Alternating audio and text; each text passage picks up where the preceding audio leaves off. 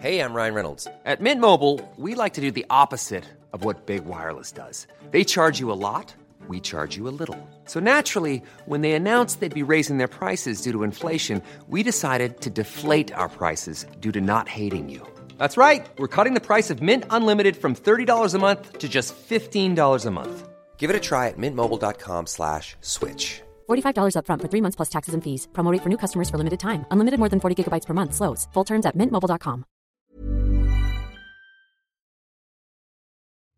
Den där... Den här bruden som du håller på med. Eller ni ska inte kalla Prata inte för mycket nu. Det här är en podd. Ja. Kan vi klippa tillbaka? Ja, jag får klippa i början. Nöden har ingen lag. Avbryt Hej! Stötta gärna oss på Swish. Nummer 123 535 4857. Ni kan också följa oss på Instagram och Facebook under Cyril och Stig. Välkomna säger vi till Martin Åhlund som sitter här hemma hos mig på Kungsholmen. Tack så mycket. Ja, vi har, alltså, vi har fått förfrågningar. Folk har mejlat så att vi ska ha någon konstnär någon gång. Och, vi, alltså, vi har ju ändå haft koll på, alltid på konst och jag är uppväxt i en konstmiljö och sådär. Uh, sen, och vi har ganska lik smak jag och Stig också. Vi, vi är inte så mycket för det här postmodernistiska och installationer och sånt. Jag satt på en middag till exempel själv här på Moderna Museet Gilbert, när Gilbert George var här. Och då träffade jag en jättetrevlig konstnär och tänkte ja, men han ska med. Liksom. Han är en av de heta moderna bjuder in honom och, och sådär också. Men så, vad var det han gjorde? Det var liksom så här videoinstallationer och animerad postmodernistiskt. Så, så kom Stig upp med, när, när, sen jag gjorde research på honom, så att han kände dig då. Så, då och du, hur ska man beskriva ditt måleri? För det, det är mer traditionell modernism med olja och akryl och Ja, alltså- landskap och...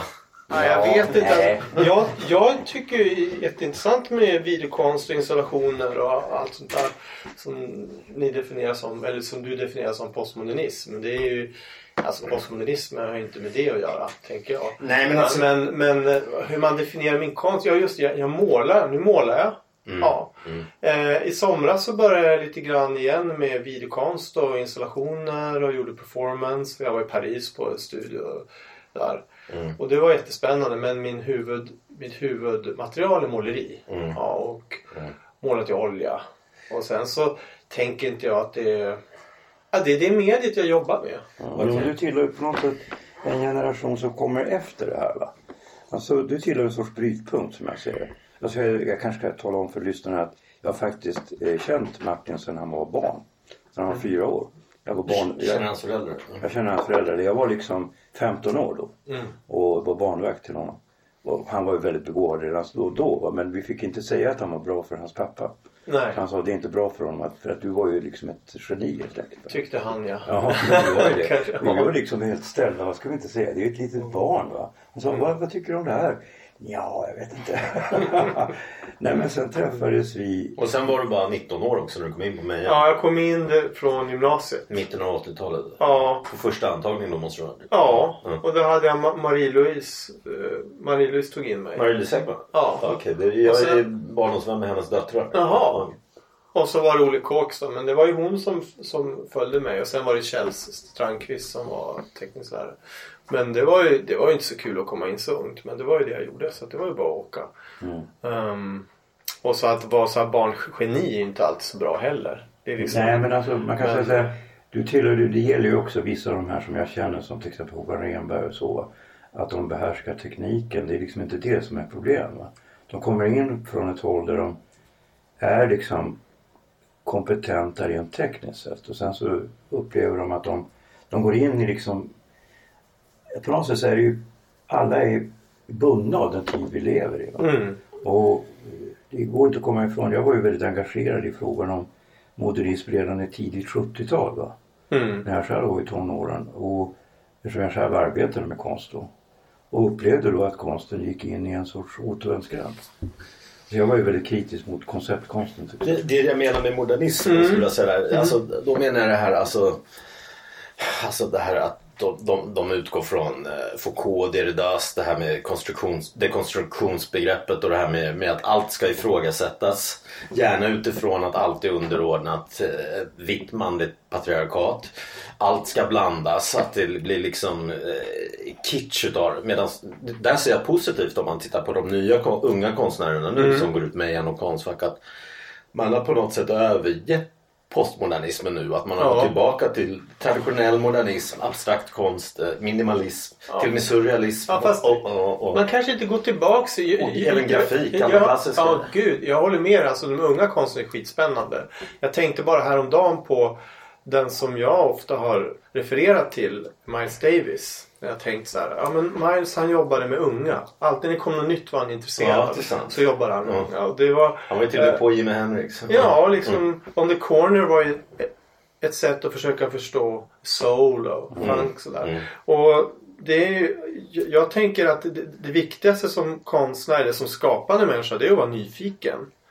Och att, att bli så bitter och besviken och tycka saker är dåligt det är det enklaste. Det, det, det svåraste är ju att hålla upp nyfikenheten. Och jag tycker det är jättemycket spännande grejer som händer nu. Mm, men alltså först vill jag ju tillrättavisa eh, Cyril. Alltså, Foucault och Derrida har absolut ingenting med den så kallade postmodernismen att göra. Det är ju så här helt feltolkning. Ja, det är många som tolkar det så. Ja, men de är ju liksom helt enkelt okunniga. Jag har faktiskt läst både Derrida och Foucault. De har ingenting med det att göra. Ja. Ja, Men men alltså- jag tror att om, även om du skulle googla på postmodernism, där står det även du själv med. Ja, men det- Ja, alltså, men det, alltså- det, är liksom, alltså- det kan ju stå precis vad fan som helst Ja, men alltså postmodernism- internet. Ja, men också att postmodernism är att man använder ungefär som man pratar om romantiken. Och det är ju liksom, vad är det? Ja, men romantiken är ändå ett begrepp som har någon typ av liksom stabilitet. Va? Det betyder någonting. Ja, alltså, fast du det är tittar på stort. den, alltså den klassiska romantiken. Ja. När du tar på romantiken sent 1700-tal. Jo, men jag Det menar om man, om man, om man jämför med dagligt tal. Mm, jo, folk jo. pratar dagligt tal. Jo. Nej, men det är ju mer som ett skällsord. Det betyder absolut det. Alltså postmodernism betyder absolut ingenting. Det finns ju ingen som säger... Alltså jag var ju en av de första som blev kallad postmodernist. Jag protesterade och sa ni har ingenting med postverket att göra. Så jag betraktar mig själv som en modernist. Jag tillhör den traditionen. Men en postmodernism, det är ju ett, ett begrepp som jag tyckte var ganska adekvat när det handlar om arkitektur. Mm. Ironiskt har det också betraktats bort, alltså som ironi, postmodernist. Men, alltså- jag som inte vet vad ironi Men är det i, i, intressant att prata om det idag då? Postmodernism? Nej, men jag tycker samtidigt att vi lever fortfarande i svallvågorna efter en kris som uppstod ungefär, låt säga 1990. Hur då? Berätta. Ja, alltså så upplever jag det. Eh, det som händer, därför att det går inte att bortse ifrån att det fanns problem med modernism som begrepp. Och att det fanns ett, eh, vissa typer av krav, outtalade krav, som ställdes på konsten. Där Sverige var delvis på något sätt förskonade därför att vi var inte en del av det internationella sammanhanget på grund av vänstern. Alltså Sverige var så isolerat ifrån den internationella konstscenen. Alltså nu snackar jag tidigt 70-tal. Så fram till 76, mellan 1971 eller 72 och 76 så fanns det inte en enda artikel om den internationella eh, Var kulturlivet. inte, var inte hon eh, Lena Kronqvist och Lena, vad heter hon, Lena Svedberg? Ja, men alltså, var inte de lite Ja, men- de tillhörde ju en sorts äldre generation och Sverige hade ju då det du kan kalla för olika individualister som rörde sig i de gränstrakterna. Men alltså, du Janne Håström, ta Ola Billgren, ta Sivert Lindblom, ta Stina Eklund. De tillhörde ju, eller Erland Kullberg, de tillhörde ju, ja, kan man säga, en sorts äldre typ av modernism. Eh, men de kunde ändå vara verksamma i Sverige. I, alltså om du tänker att alltså, du hade ju bara Gerhard Richter i Tyskland egentligen. Du hade ju inga motsvarigheter till, till Jan eller Siv Lindblom. Eller, Anselm Kiefer. Ja men han kom ju fram långt senare. Eller ta Dick Bengtsson. Den typen av konstnärer fanns inte internationellt. Alltså det fanns en form av... Alltså svenska konstnärer? Nej, internationellt. Mm. Det fanns en form av utslagning där det handlar om eh, alltså en viss typ av modernism premierades.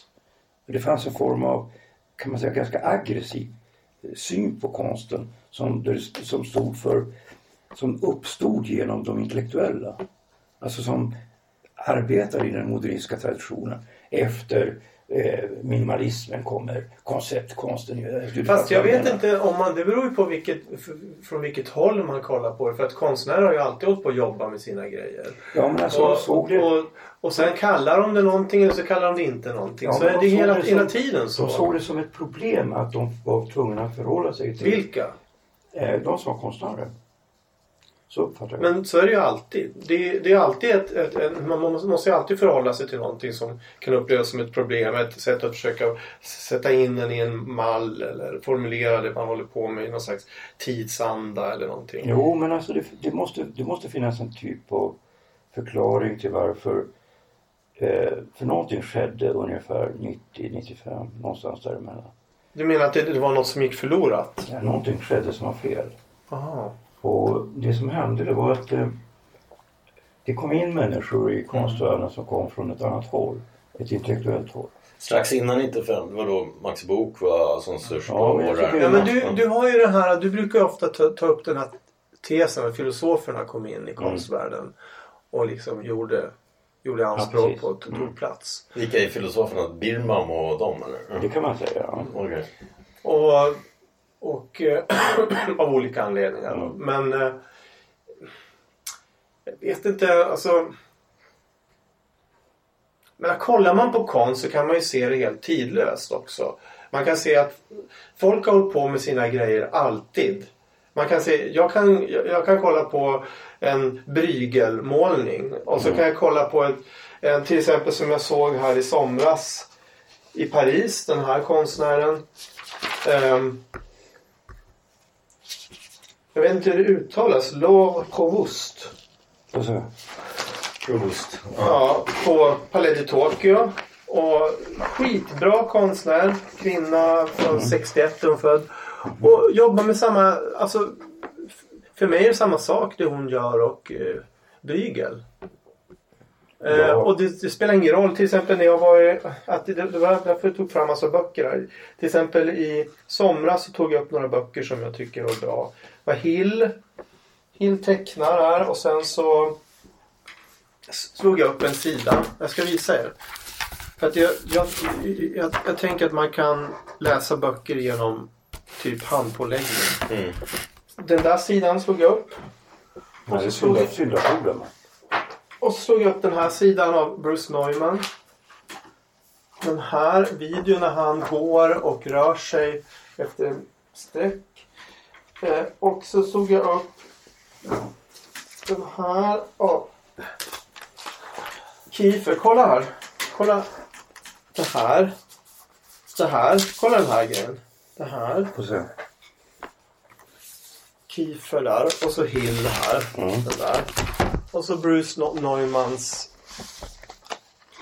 bilder från när han dansar i ateljén och rör sig. Och då tyckte jag att fan det är samma sak. Det spelar liksom ingen roll. De jobbar med samma grej. När och under vilket, vilken intellektuell överbyggnad och vilket tema. men det, det, kan man, det låter sig väldigt lätt säga. Ja, men det är- det är så. Och sen det, är så- inte, det är inte fullt så enkelt. Jo, det är det. För att det, det, det svåra ligger på ett annat plan skulle jag vilja säga. Och sen så till exempel så den här Helen eller Frankenthaler som är en konstnär. En kvinnlig konstnär som målar skitbra. Och som har typ, det finns nästan in, ingenting av henne. För att när jag slog upp de här böckerna så tänkte jag, ja det är bara gubbar alltihop. Jag bara gubbar i hyllan. Och så tänkte jag, jag måste ha något, något fler, fler kvinnor. Och så, så har jag sett massa bilder av henne på Insta. Och då gick jag ut och skulle försöka hitta en bok och jag tog det för självklart att det finns böcker av henne. Nej, det finns typ inga böcker. den där boken du visar nu är fet. Ja, den här är det enda som finns. Den dy- dyraste boken jag köpt. Den kostar... Jag kommer inte ihåg, jag vågar inte säga vad den kostar. Jag blev ruinerad i alla fall. Och så har jag slagit upp den och haft den i ateljén. Det är bara så jävla bra målningar. Och... Alltså... Jag tycker egentligen ganska o... Här också. Öyvind Fahlström tog Ja, jag med. Men apropå, apropå svenskar som slog utomlands på 70-talet. Men alltså Öyvind Forslund var också kan man säga, en, en isolerad företeelse som jag tycker var väldigt bra. Men varför dem. måste du hitta de där systemen? Men Fahlström såg jag på MoMA. jag som hittar på När jag dem. bodde i New York så han, står, han, är, Mm. han är liksom i den permanenta på MoMA. Ja, visst. Ja, han var ju stor redan på 60-talet. Men alltså, du måste förstå, det är inte jag som säger att jag tycker att det är bra. Nej. Jag försöker reagera emot. Mm. Men jag menar att det där, alltså i dagens läge, jag skrev då på 80-talet, jag minns 1988 så skrev jag om en utställning på Kulturhuset. Och eh, då reagerade jag emot det jag betraktar som eh, ignorans. Alltså det, man, man, det handlade om då, det var konstnärer som tillhörde den måleriska traditionen. Ja. Det var Lars, första gången jag såg Lars Lerin till exempel. Mm. Jag tyckte inte det var särskilt bra. Eh, och jag såg också, jag tyckte att det, det var Max Bok som, som var eh, som var på den huset. Jag tyckte Mm. det heller var bra. Jag tyckte Luc Tysmans var bra. Jag Toyman? Eh, Toyman Mm, kanske. Mm. Eh, och jag tyckte också faktiskt att den här Kia var bra. Mm. Han som brukar kallas för postmodernist. Mm. Men alltså när det gäller den konsten så me- menar jag på att de, man, man kan liksom inte bortse ifrån det som hände 50, 60, 10, 70-tal. Alltså man kan Nej, det är inte klart liksom- man kan- Man kan inte bara ignorera det. Man måste på något sätt eh, förhålla sig till det. Ja, men Men jag man- tycker att Sverige hade en väldigt kan man säga, privilegierad situation. Mm. Därför vi levde i en sorts oskuldsfull eh, tid där vi inte hade någon, inget tvång på att vara modernister. Alltså, eh, säg 70-talet, 80-talet. Det kom fram konstnärer som inte kanske skulle ha kommit fram i USA eller Tyskland. Nej, det är sant. Det finns ju, men det är också kanske för att det är strukturella... Eh, ett, ett, annorlunda strukturellt samhälle Sverige. Ja. Om man ser musiken till exempel. Hur ungdomar kunde spela genom kommunala musikskolan och det kom fram jättemycket band. På samma sätt så fanns det ju bildundervisning skolan. Eh, Det var ju ganska inne med bild, att, att bli bildlärare. Det var Mm. också en slags idé om, om eh, folkbildning och det fanns, eh, jag kommer ihåg det var dockteater på ungdomsgården på Mm. Ålidhem där jag växte upp. Det fanns ju, I den progressiva rörelsen fanns ju en kulturverksamhet för barn. Mm. Och det, där gällde också konst. Och i hela det kli- klimatet så kanske det fanns, eh, jag kan tänka mig jämfört med USA i alla fall, fanns det större utrymme för människor att kunna Jo, verka Sen, autonomt. sen var det ju väldigt på 70-talet väldigt politisk konst. Till och med Ja. oss barn. Jag var alltså sju år på 70-talet. Ja, alltså, till och med oss ville de måla USAs bombkrig. Och, Jo, men jag, jag vet ju Jo men det var ju. Alltså, även om jag var vänster så, uppfattade jag då hela den här progrörelsen som någonting negativt. Mm. Alltså jag uppfattade det som eh, alltså, schablonmässigt och då, alltså helt enkelt dålig konst. Men får jag fråga då, vad är det som, nu, som då kan vara problemet idag? Nej men idag vet jag inte, jag, jag står som ett frågetecken. Jag tycker det kommer fram vissa som är intressanta. Samtidigt som jag upplever att det finns en, en osäkerhet som har att göra med att det, när det gäller kritiken så upplever jag att den är väldigt vilsen och att det inte finns några riktiga auktoriteter. Och det kommer fram, det stora problemet är att det kommer fram många konstnärer som helt enkelt inte är bra och som blir väldigt hyllade och accepterade som konstnärer. Och som ju är Alltså, man förstår inte vilket allvar det innebär när man sanktionerar någonting som det här är konst. Men har, Alltså, det det, inte ja, konst. men har det inte alltid varit så Nej. i alla tider att salongen har ly- lyft det, som man då i efterhand har tyckt vara det Du mediokra? måste gå tillbaka till 1800-talet. Ja, Alltså du måste gå så långt tillbaka som 1880-talet. Då var det och sen Ja. så blev det, Sen blev det ganska sen var okej. det relevant. Ja. Ja. Och nu har Sen- det blivit igen som på 1800-talet. Ja, precis. Alltså du måste se det så jävla allvarligt det. Kan det vara en... eh, Kan det, vara, kan det ha med, med media att göra? Det har att göra med hela den här tiden. jo men det det- har ju, det har ju som till exempel, eh, jag vill inte säga hennes namn, men det har till exempel en fotokonstnär nu som ett Instagram-fenomen. Alltså hon har en halv miljon som, som hypas. Hon är bara 23 år för, för hennes eh, fotobilder på så här Lolita tjejer. Ja, men, alltså, ja. och hon är bara typ, men, men det är ju en, hon är ju ett Instagram-fenomen. Det är ju inte ens kritikerna som har fått henne att breaka. Men alltså, alltså kritikerna, alltså det har ju blivit ganska stor skillnad idag med, till exempel om man ska läsa konstkritik så är det ju konsten.net och vad heter de? Eh, konst, ni vet för det är så här nätbaserade. Ja, ja. Eh, som man kan, som följer det som sker och rapporterar. Och sen så kan man läsa vissa uppslag i DN eller Svenskan om man orkar.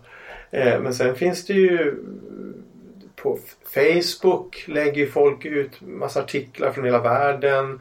På Insta så visas det ett flöde. Och så det görs ju konst idag som, som funkar på Insta och där lyfts fram. Det funkar på alltså en liten ljusbild på telefonen. Och där funkar det. Men det, den kanske inte har så mycket re- relevans när man ser den i verkligheten. Eller vad är verklighet för det? Men om man ser det så att man kan ta på det. Och så finns det konst som visas som inte alls sy- syns i, i Facebook och Insta utan bara visas på väldigt hemliga ställen egentligen av utvald publik. Och det kan vara allt från att utvald publik som har mycket pengar och på det sättet blir det exklusivt. Eller att det är en utvald publik som typ på, på Fylkingen. Det är en, en, en, någonting som händer och det bara kommer 10 pers men det är världsklass. Liksom. Så det är ju det finns så Fylkingen många är där de olika... körde sina ljudgrejer va? Ja, massa grejer. De gör ljud. Eh, EMS är kopplat till Fylkingen, Elektronikstudion. Det är mycket så här, performativ konst där. Men det finns, det finns så många forum idag. Och till, till skillnad mot förut. Där är skillnaden. Och jag, jag har ju känt mig själv sådär skeptisk ibland. Och sen så Pratar man med unga, unga konstnärer så är det som att nej, det där behöver inte vara något problem. Varför ska det vara ett problem? Varför ska Insta vara ett problem? Man kan, genom det kan man möta människor på ett annat sätt än förr. Det blir andra typer av nätverk. Det blir alternativa sce- scener. Man kanske inte är beroende av... Alltså så som det var på 80-talet var det Lars och Eriksson som skrev i DN. Ja, men han var ju inte särskilt bra. Det- Ja, men det spelar ingen roll. Det var han som... Han härskade. Men du måste förstå att jag, jag är av den bestämda åsikten Ja. att vissa saker är bra, Ja, vissa vet. saker är dåliga. Men det behöver Och, inte kanske... när, det inte, när det liksom är kaos, när liksom vad som helst, liksom, du kan skicka fram liksom en, en, ett barn eller vad som helst. Och det finns liksom inga hierarkier. Hur kan du vara så säker på vad som är bra och dåligt? Det har alltid varit sedan jag var barn.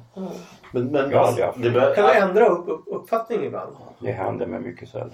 Men, men auktoriteten behöver inte alltid vara en kritiker. Så jag var i Leipzig för några veckor sedan. En brittisk kompis till mig som är konstnär. Han ställde ut där. Mm. Och det, där har den nya konstscenen i Tyskland flyttat. För att Berlin har blivit för, Ja, för mainstream. Eh, och eh, om man såg på konsten där i, i Leipzig på det här eh, området. Man konstnatt var en gång i månaden. Ja. Det är som en folkfest i ett Ja. här område som är som Münchenbryggeriet. är fullt med gallerier. Mm.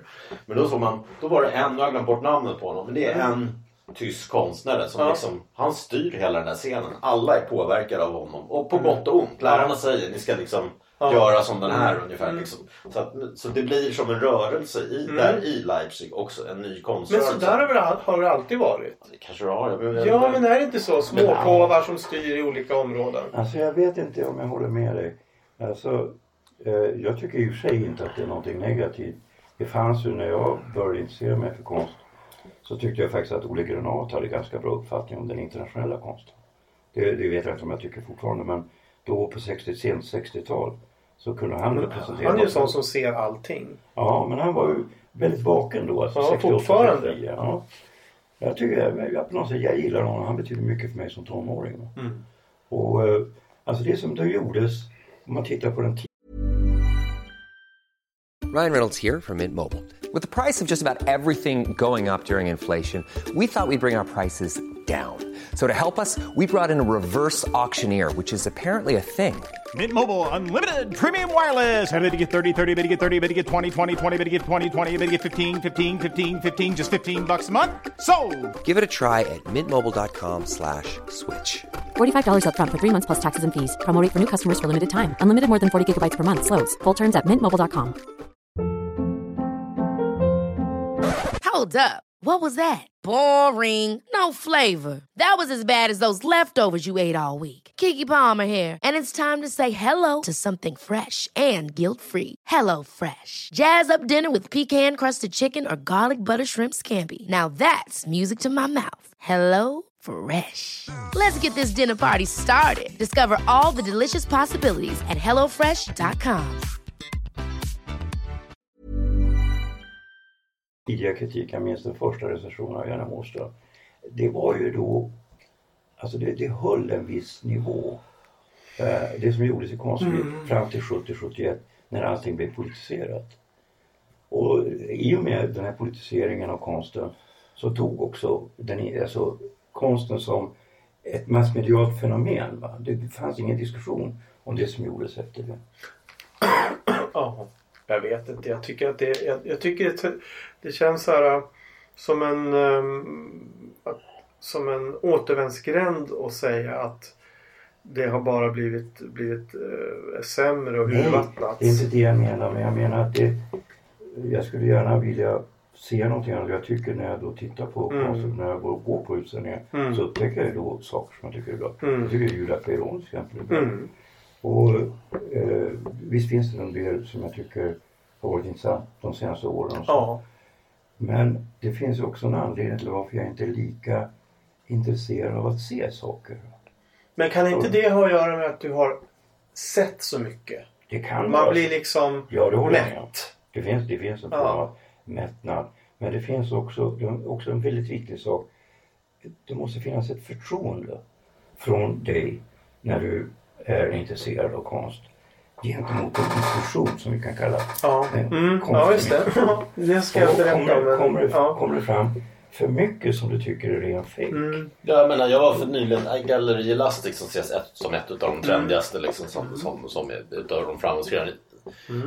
framåtskridande. Ja. Jag var på en utställning där för, vad var det, ett och ett halvt år sedan. Då var det liksom det var bara ett stenblock de ställde upp. Han jobbar med sån konst. Ja, men för mig är inte det konst. Sen, sen säger det? ja, men konstnären säger då, men du förstår inte på. Samtidigt vet jag ju att jag, jag har skrivit konstkritik. Jag är uppväxt i ett hem Ja. där folk är konstkritiker, Mm. konstnärer, gallerister. Eh, nej, jag tycker inte att Men ett alltså, jävla du- stenblock är ett konstverk. Om du inte som Svartenbrandt hugger ut och gör ett lejon av det som Svartenbrandt gjorde Men- till sin dotter eh, Jackie Ja. till exempel i den här dokumentären vi producerade. Då är det ett konstverk. Men alltså det, det, du, det du säger att det inte ens är konst. Kan du inte säga att det är konst men det är dålig konst? Och dålig konst då. Ja, och då är det konst Ja. men i dina Jo, ögon men dålig det konst. finns också en sån här typ att, det, som också vissa menar, särskilt reklamare och designers, att allt är konst. Den här flaskan är konst, den här, Ja, den, den, den här tärningen är konst. Designers. Det är liksom, Och, det- alltså någonstans måste man sätta Ja. gränsen.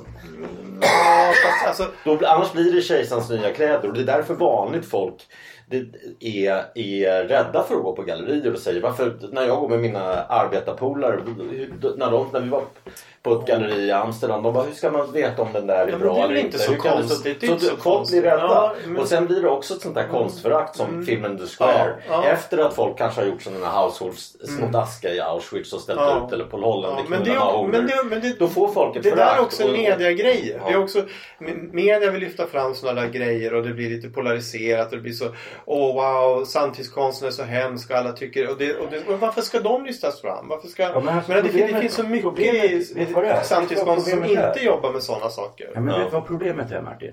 Det är att det finns en form av solidaritet från konstnärernas sida gentemot andra konstnärer. Ja, de vågar inte klaga på och det, och det, Ja, där- det stämmer Ja, inte. Jo, alltså, jag snackade alltså med, med Håkan Renberg och jag snackade också med Jörgen Gräslewski om det där. Alltså att det är naturligtvis på det sättet att du är beroende av gallerister, du är beroende av ett visst Mm. sammanhang. Du kan inte vara hur kritisk som helst. Ja, fast man kan säga det på ett annat sätt. Därför så är det ju faktiskt så att de som har godkänt, Mm. vad heter den här jävla hemska människan? Elisabeth Wallin någonting, hon som gör Jesus som bög och sånt där. Jag kommer inte ihåg det, Ja, jag vet vad du Elisabeth pratar om. Inte Elisabeth Och Olsson. som Wallin, alltså, ja, jag vet. Men alltså det eller den här, vad heter han, rondellhundarna. Eh, Ja, Fritz. Ja, alltså det är ju liksom, jag tycker ju sig det där, heter det, Nemis, vad heter det där? Ja, Stora konstnären mm, gjort. mm.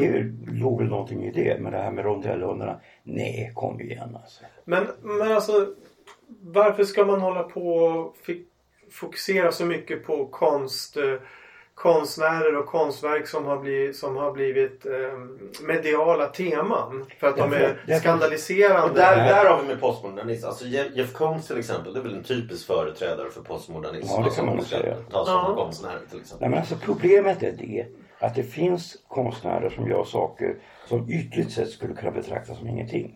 Ja, men, Ja, och, men, och de konstnärerna som är seriösa, jag tycker du är ett bra exempel på det. De konstnärerna de hamnar i, slagskugga från det som är bara reklamskit. Ja men alltså är det inte så att konst... Jag tänker på ett annat sätt. Jag tänker att konstvärlden är en väldigt marginaliserad liten värld. Det, den, den är egentligen ganska ointressant på ett plan. Och det gör den också exklusiv och exkluderande. Men i konstvärlden som alla kulturvärldar så är det en liten kaka som många slåss om. Och egentligen så är det omöjligt att överleva som konstnär. Man ska helst vara född rik eller ni vet, vara smart liksom.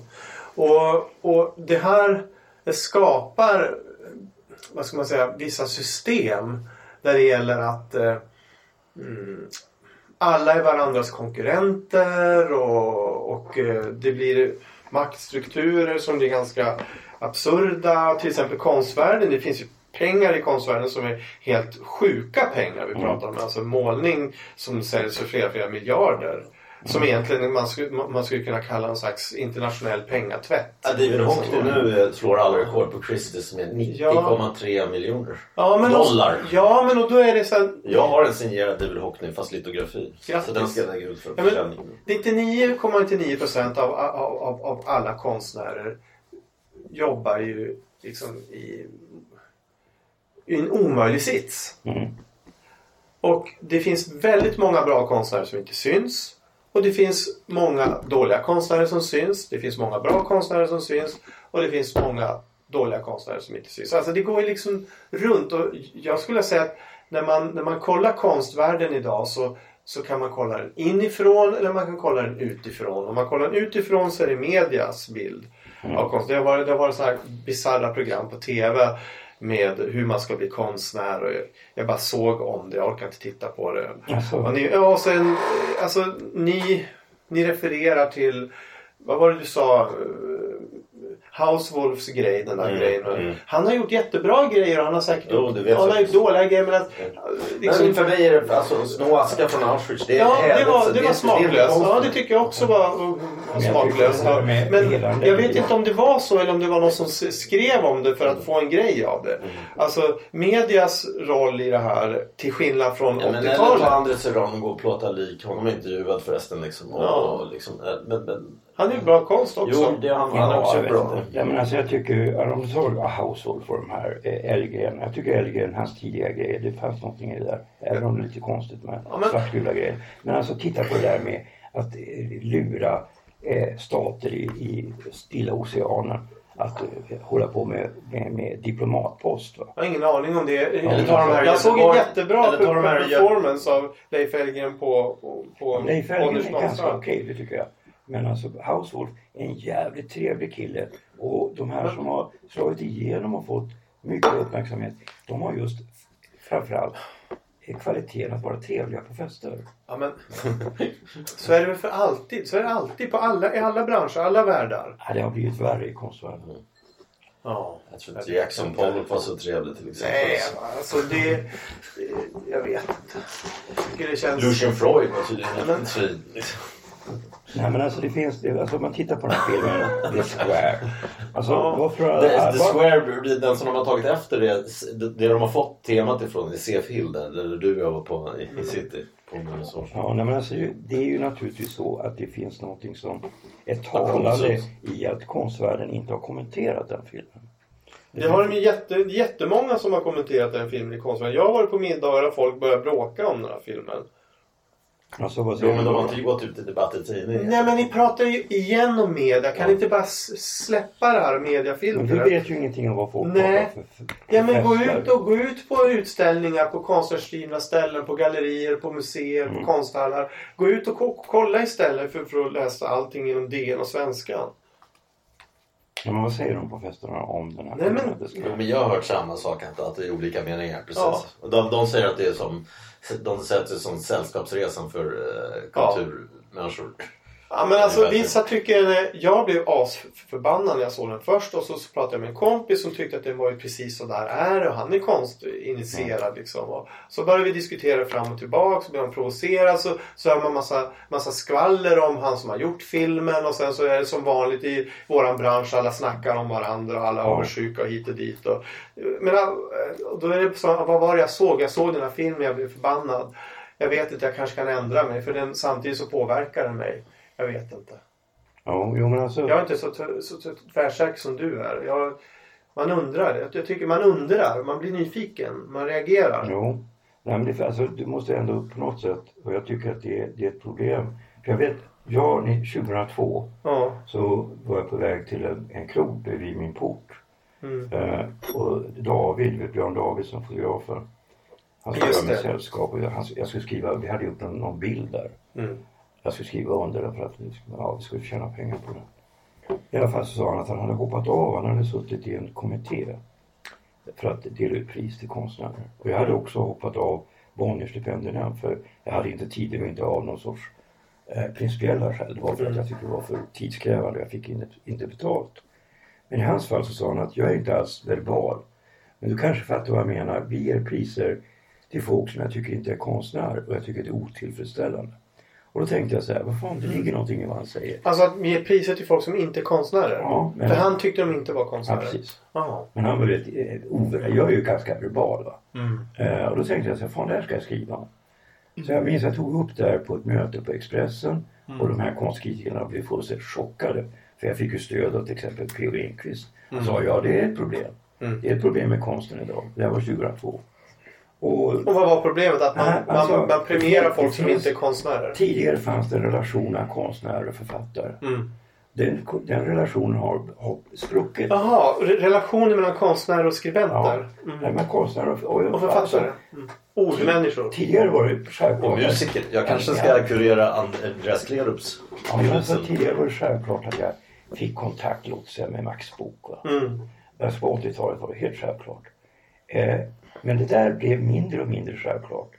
Och det blev också så att konsten blev mer intellektualiserad, förstår jag menar? Ja, men det finns ju idag en, en aspekt av konsten som, som, är, som är ganska an- som är annorlunda. Det är konstnärlig forskning. Och det, det är ett område som har växt. Ja, det är det de har börjat med mycket Göteborgs... större. Bland annat, bland annat. Det finns på Mejan, det Ja, finns på Konstfack, det ja. finns på SDDTHI eller vad det Mm. heter. Eh, Det finns lite överallt. Och det är nu när jag var i, i Paris så, så, så, så det var ju väldigt spännande för man, man, man träffade ju konstnärer från hela världen där. I alla generationer. Och då pratade alla om att det här PhD i konst det är det man måste ha för att kunna, för att kunna hänga med idag. Så, Jag har två väninnor som går, går Ja, och det är ju en, det är ju en grej som, som är ny. Och där man på något sätt doktorerar i konst. Ja, Och där- att lägga fram en avhandling. Lägga fram ett ja, projekt. Ja, fast det, det, det är lite olika olika skolor. Ja. Det finns vissa så ska man skriva. I andra kan man dansa fram sin avhandling och en tredje sådär. Men så att på det sättet, det är en ny grej kan man säga. Som Ja, är men ganska... ingen, har- ingen har övertygat mig om att det är bra. Nej, men det finns både och. Vissa tycker det är dåligt, vissa tycker det är bra. Jag, jag, jag tänkte så här, ja men det där vore intressant. Så försök, och så träffade jag någon som skulle hjälpa mig och, och få formulera en ansökan. Och så frågade hon så här, ja men vad är du intresserad Alltså kan du säga vad, vilket ämne du... Kan du eh, formulera ett forskningsområde? Ja, men jag, må, jag håller på med konst, jag målar. Ja men liksom kan. Ja, Jag är faktiskt med i ett sånt projekt. Ja. Thomas Mozart ska Ja. prata kriminell livsstil ser det ut som. Eh, Så jag har varit med och i alla fall gjort en jag sån hoppade ansökan. av här när hon ville att jag skulle vara med men Mm. jag hoppade av. Nej men så då, och, då- och, då, och då passar det ju vissa jättebra. Sådana som kan till exempel konceptualisera sin konstnärliga praktik. Och med ord formulera den. Men så finns ju de som inte kan göra det. Ja, men alltså jag, jag, det jag skrev 72-73 Ja. om den här konceptkonsten. Jag tycker det håller fortfarande. Det var fan 50 år sedan snart. Och vad var det du skrev då? Jag skrev att man har avhänt sig sitt medium. Man försöker tro att det går lika bra med en idé. Som om van Gogh skulle ha haft en idé. Ja, fast vissa kan ju göra det bra. Jo- Josef Beuys gjorde det bra. då? Josef Josef Beuys. Beuys håller jag med om. Jag skrev om honom redan på 70-talet. Jag skrev någon gång... Josef, Josef Beuys var bra trots de här idéerna. Ja men Därför då att så. Det finns, det finns någonting bra i hans känsla för materialitet. Ja, men, Josef ja. Beuys är bra. Visst. Jag skrev inte så mycket har hänt sen Marcel Duchamp ställde ut en toalett. Nej, men Josef Beuys är bra. Det är hundra år sedan snart. Jag tycker namn Jon Pike var bra. Du, du, du sa en grej förut som jag tänkte på. Det var det här förtroendet mellan institutionen och Mm. betraktaren. Och jag for till Paris, när jag berättade när jag var där, så var det ett ställe som heter Pa- Palais de Tokyo som hade en utställning som fan bland det bästa jag sett på hur länge som helst. Jag var där sju, åtta Varför gånger. och så? så. Är den inriktad på Japan? Nej, eller? nej, det kommer från världsutställningen okej. där. Eh, jag har faktiskt inte tagit... Jag har undrat ibland varför. Men så har jag inte orkat sätta mig in i. Man kollar på Wikipedia typ. Där. Men då var det jättebra, skitbra konst där helt enkelt. Och så... Och så och då, och då, jag kände bara... Så att om du åker till Paris någon gång så gå på Palais de Tokyo. Ehm, Jag ska dit nästa månad. Ja men gå till, och det, undrar om det är en utställning nu för det var en konstnär som de hade i höstas som gjorde spindelnät. Han lät spindlar göra nät Okej. helt enkelt. Så man gick runt i de här näten. Och det kanske du inte tycker är konst? Alltså, alltså det det är bokstavligt riktiga svindlar som... Ja fast de, de, spindlarna är inte där men näten är där. Ja, Okej. Ja, jag vet inte vad jag ska säga. Nej, men alltså, Jag ser, det, jag ser väl att snarare så, jo men det kanske är, det- just det där kanske är konst i sådana fall. Det låter ju som naturens skapelse på något sätt liksom. Och, mm. Men du menar skulle han, skulle konstnären i fråga vävt ihop de här spindelnäten själv eller liksom, vad vad är hans jobb? Men det finns ett- Placera det in, finns ett plantera in. Ja men det ska, det, nu, nu såg inte jag det. Jag såg bilder från det och det såg skitfett ut. Och jag vet folk som har varit där som sa att det var bara asbra. Då är det någon som har gjort, gjort det här. Ja. Kommit på det och Mm. gjort det. Sen spelar det ingen roll att han, om han själv drog trådarna eller lät spindlar göra det. Ja, det det, är oväsentligt. Nej, Nej, men så får, jag, låter, jag låter min hund bajsa och ställer ut det. det Och så om det blir bra. Om det blir bra. Ja, jag håller inte riktigt med dig. Alltså det finns ett problem där. Alltså det gäller samma sak när det gäller musik. Ja. Alltså vid en viss punkt när det gäller konstmusik Ja. så kunde eh, komponisterna som man säger, inte kompositören. Så kunde det vara så att de arbetade med så komplexa enheter att de kunde själv inte liksom avgöra vad det var för ljud de hade tagit fram. Mm. Alltså det handlar om att de samplar olika ljud och sen så tar de fram det. Men Mm. det är inte de som har fått fram det, för jag menar. Det är en jävla skillnad mot för när... Men vadå fått fram det? Vad menar du? Även om, även om vi tar Bach till exempel. Även om det är så att Bach naturligtvis inte har en minsta susning om vad fan det är han gör. Så kommer det någonstans ifrån hans själ. Men, Och du må, du må tycka att det är romantiskt eller vad som helst. Men- Men det är det som är konst. Vadå att, att man gör det själv? Så att man, som Ja. konstnär kan man inte låta någon... Man kan inte lämna iväg en grej till Nej. en hantverkare som kanske konstruerar det här. Nej, Det får finns ju konstnärer som gör att de har det är klart. det det tycker jag inte är konst. Per Ja, men det är ju det är så obildat att säga så. skulle Men jag alltså du kan säga att det är obildat. Ja. Men jag är väldigt bestämd på den här punkten. Ja men det är det, det är det som är obildat att vara så bestämd på någonting. I, i, istället för att säga att jag skulle önska att jag kanske kunde förstå det här lite bättre. Ja, alltså, Nej, det- fast det, det, det här, det, nej, jag håller med Stig. För vilken annan, vilken annan konstform skulle det vara okej att till exempel Stig skriver en bok och jag ger ut det under mitt namn och det är mitt konstverk? Ja, men, I men, vilken men vad är annan det för liknelse? Det är ungefär som det är ungefär som, om vi säger, nu, nu ska jag försöka hitta någon liknelse. Jag är inte kanske värsta smartingen just nu men en kock som ska laga mat, måste, måste den då odla den här tomaten själv för att det ska vara övertygande? Jag vet inte. Han måste ändå laga Nej, men han ska, göra, han- han, ska i alla fall kommit på receptet helst. Han ska i alla fall göra Sen kan han andra kockar som gör det, men han ska ha uppfunnit Eller hon. receptet. Ja. Eller hon. Eller hen. Nej men alltså det finns ett, det finns ett precis just där har vi Ja. ett problem. Ja, det, det tycker jag verkligen är ett problem. För att alltså, det är ungefär som med musik då. Om vi säger musik. Att Mm. eh, ja, om jag gör en, ett ljud. Då måste jag bygga synten från början. Jag kan inte, jag kan inte göra det på en Nej, färdig men det är, ju, synt. det är ju inte så att de som skriver för eh, violin, att det är de som bygger eh, fiolerna. Naturligtvis inte. Nej. Utan det är ju vissa saker som du utgår ifrån där ljudet finns. Var går, var går gränsen? Alltså det är mycket intressant. Där har vi en intressant fråga. Men som det har blivit idag så menar jag, jag tycker den där filmen The Square är intressant. För den situation vi har idag är helt enkelt en, en situation där vi har hamnat i dekadens. Ja, men dekadens har ju, har ju, har ju alltid funnits. Men det är någonting, dekadens är någonting som är dåligt. Ja, det är, det jag som, håller med. Det är som en, en, ett kök där du har liksom eh, ingen bra ventilation. Men fanns inte det de- dekadens på 70-talet? Ja, men det var något som jag var emot redan då. Ja. Det har väl alltid funnits dekadens? Nej, det har varit mer eller mindre beroende lite grann på samhället. Har det, har det med, med kapitalismen att göra? Jag kan inte säga att det har direkt med kapitalismen att göra. Nej. Men jag kan väl säga så här. Jag var hemma hos Horace han spelade eh, en, en rysk kompositör från 80-talet. Det var väldigt bra musik. Och det är på något sätt ganska frapperande att när det gäller konstmusik, det som är bra, det som har kommit fram i slutet av 1900-talet och början av 2000-talet, så är det nästan uteslutande från Sovjet, gamla Sovjet. Arvo Pärt, Gubaidulina, Schnittke.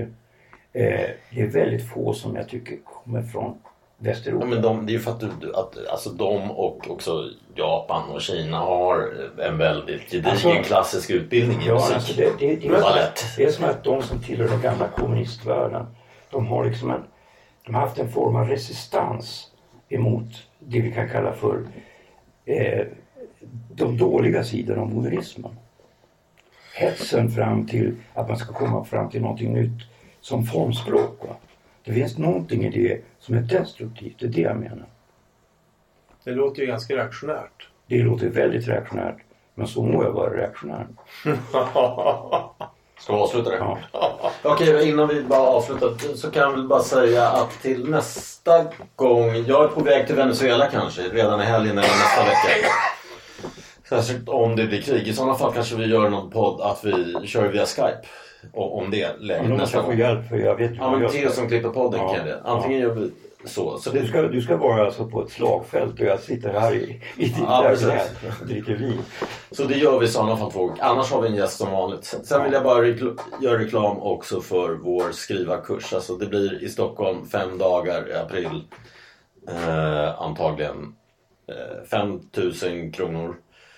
Är man intresserad av att och gå den eh, intensivkursen så mejla cyrilochstig.gmail.com. Tack!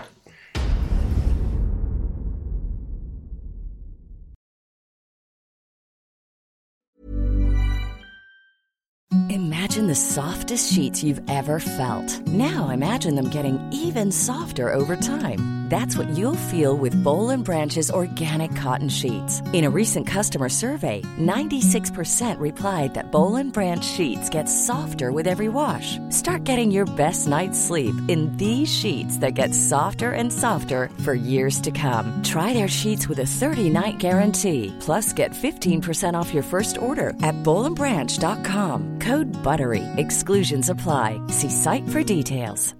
Hi, I'm Daniel, founder of Pretty Litter. Cats and cat owners deserve better than any old fashioned litter. That's why I teamed up with scientists and veterinarians to create Pretty Litter. Its innovative crystal formula has superior odor control and weighs up to 80% less than clay litter. Pretty Litter even monitors health by changing colors to help detect early signs of potential illness. It's the world's smartest kitty litter. Go to prettylitter.com and use code ACAST for 20% off your first order and a free cat toy. Terms and conditions apply. See site for details.